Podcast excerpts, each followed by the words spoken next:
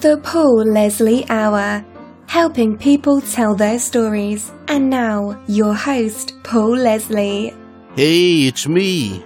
Ladies and gentlemen, welcome to the Paul Leslie Hour. Just remember that the show is made possible through listeners and viewers like you. Just go to thepaulleslie.com and click on Support the Show. Thank you to all of you who have contributed. Now let's get into the interview. Ladies and gentlemen, our special guest is Sean McDermott. First of all, thanks so much for joining us. Good to be here. My first question, who is Sean McDermott? Oh gosh. Well, I was born and raised in Denver, Colorado, come from a family of cattle ranchers. My dad's from uh, back east and both my folks were in the entertainment business. My mom studied to be a concert pianist, so music was always in my life and started studying voice and and uh, music around 13 and went to college for music and decided I wanted to pursue musical theater, so I moved to New York and uh, started my career there. And uh, a couple years after living in New York, out of college, I got my first Broadway show, and the rest is history. Tom McDermott, someone who loves music and, and loves uh, the entertainment business, and uh, you know, this CD is a little different from the previous CDs that I've done that are big Broadway production uh, CDs. What singers have influenced you the most? Well, you know, in the beginning, my folks were very much into classical music, so I listened to a lot of opera, Maria Callas, uh, you know, obviously Pavarotti. But as far as my genre of singing, Johnny Mathis would have been one of the first singers that I saw live. Uh, my folks took us to see him. I must have been 10 years old. Certainly Barbra Streisand, who I ended up then years later performing with on her European tour was a big influence just because she's an amazing singer and uh, had the ability to communicate not only through um, you know sounds and tones but uh, emotion. Early on, uh, Mario Lanza, Howard Keel, Kathryn Grayson, all of those movie musical singers. Certainly Shirley Jones, who I ended up working with later as well. Robert Goulet, who I worked with as well. You know, these people uh, influenced me, and that's why I did choose to go into musical theater because uh, it was that combination of opera and not really pop, but it, you know, it was operetta, op, uh, it was, you know, the American musical theater form of, of opera, how that began. So I, I was really drawn to that. It moved me, and that's who I listened to, of course, and and was inspired to you know sing like but of course you know i loved james taylor joni mitchell carole king the doobie brothers kenny loggins. I mean that was all my time. You know the the 70s were huge influence too. That's why this album has some of that on it uh, which i'd never been able to record before. Some of those 70s tunes whiter shade of pale a journey with open arms. Not so much into the heavy rock, but you know, classical rock. You mentioned there a lot of people, and a lot of them that, that you've actually shared the stage with. You've shared the stage with Bernadette Peters, Johnny Mathis, and you mentioned Robert Goulet. Uh-huh. Could you pick one that has been the most thrilling? Well, I don't know if it's obvious, but Barbra Streisand certainly was the most thrilling to stand next to and you know sing the high note at the end of somewhere from West Side Story or you know Evergreen uh, singing a duet you know in part of the song with her um, the, you know that was just magnificent but you know at the same time Bernadette is such an incredible musician and uh, thrilling to work with as well so, and, and Robert Goulet was, I did a show with him, so we did South Pacific together. So to sit on the stage as, as Lieutenant Cable, you know, kind of sickly and, and ridden with malaria and, and look over and watch this legend, sort of icon of his time sing This Nearly Was Mine is something I'll never forget. But I would say Barbra Streisand was the most thrilling to work with. I want to talk about your new album, You're Not Alone. What do you think of the new album? I love it. You know, I'm very much like Streisand that I'm a perfectionist. I will always find things that I wanted to do different and perhaps better, but I am very uh, satisfied with it and uh, think it's um, some great material and not only covers the old songs that I'm redoing, but also the new material is great. I love the new material. I love the writers that I worked with. I think you did mention um, that you love the Charlie Midnight songs. He was my first producer that I worked with on this um, album, so and is just an amazing writer. His credits go back, uh, you know, he started writing for Fleetwood Mac and the Doobie Brothers in the 70s. He produced Joe Cocker for years. Later on, um, Christina Aguilera's Christmas album. He was one of the producers on The Bodyguard with uh, Whitney Houston.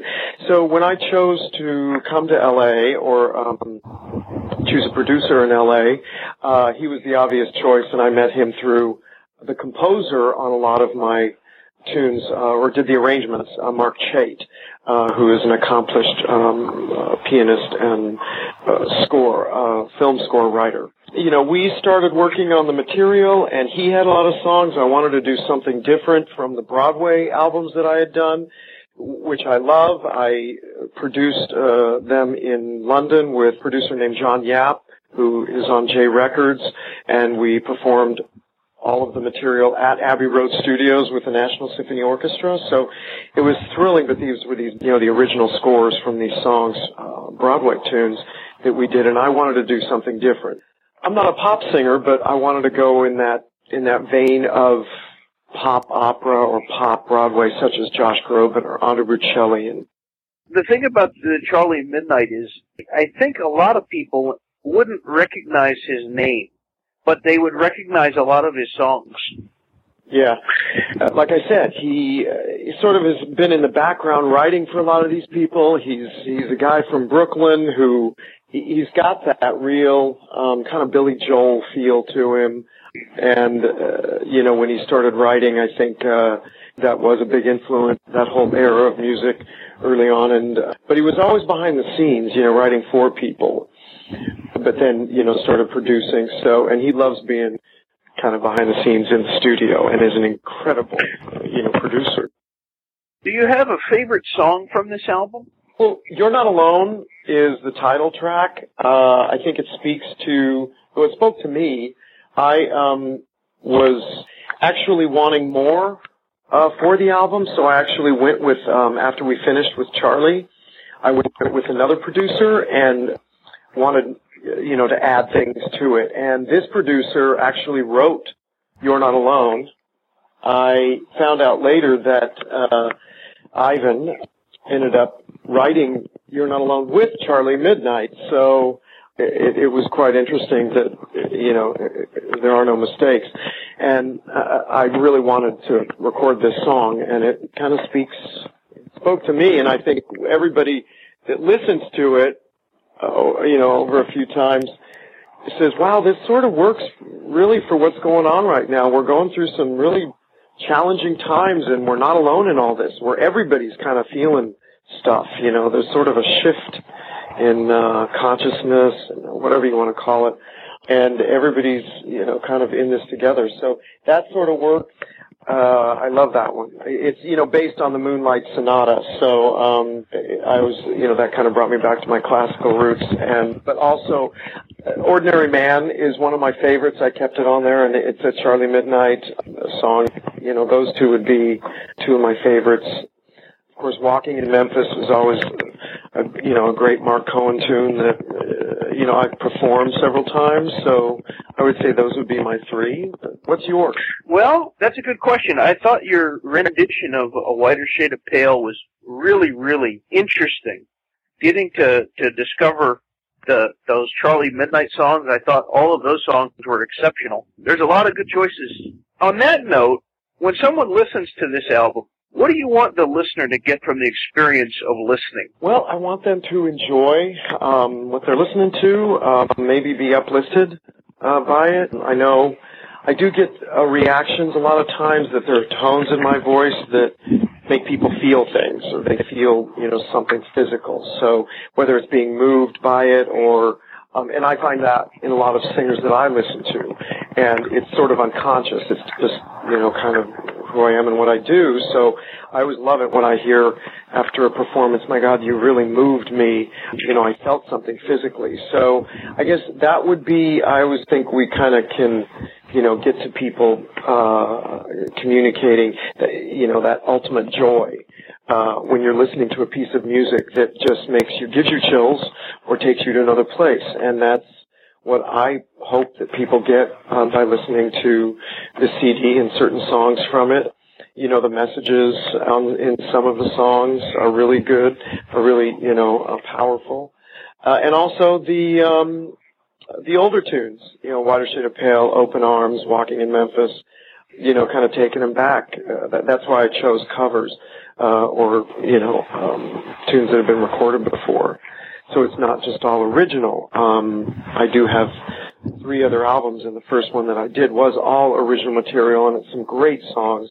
And Paul, I'll send you that one as well. Um, but uh, the response that I got was, you know, some we love these songs, but we don't recognize any of them. So that was sort of my point too, with choosing songs that are some of my favorites and that, that everybody knows. As a singer, would you say that you're more moved by the lyrics or the melody of a song? That's a good question, and it's different with with different songs.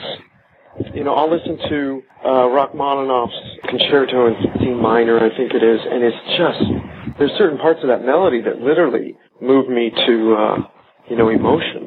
Yet, you know, a Carly Simon song or uh, you know, like I said, Carole King, there are lyrics that just really make you feel things and think things. And I think it was a song recently I was listening to that was 2008 Grammy um, nominee by Vince Gill called "It's What You Give Away," and it's like you listen to those words and you almost kind of, you know, I, I get moved to tears because it is about it's not what we have. It's it's you know the what a man really is is at the end of the day is what what he gives what we give away what we you know in love and monetary or whatever. So it's it's whatever it is. I mean vince gill's an incredible singer but those lyrics just are amazing. So it depends on the song you know and obviously with you know classical music or just instrumental it's going to be the melody. Kind of a, a mix of both 50 50 what is the best thing about being Sean McDermott? Oh, what is the best thing? That's, that's you get some. That's a good question there.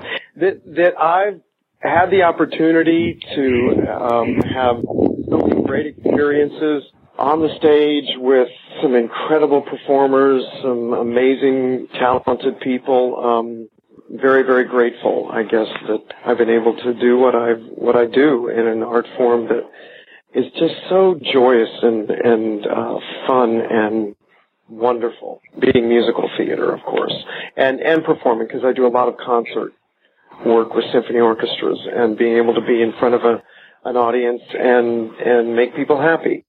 One of the amazing things about music is that a song can be in any language and there are going to be people all around the world who identify with it.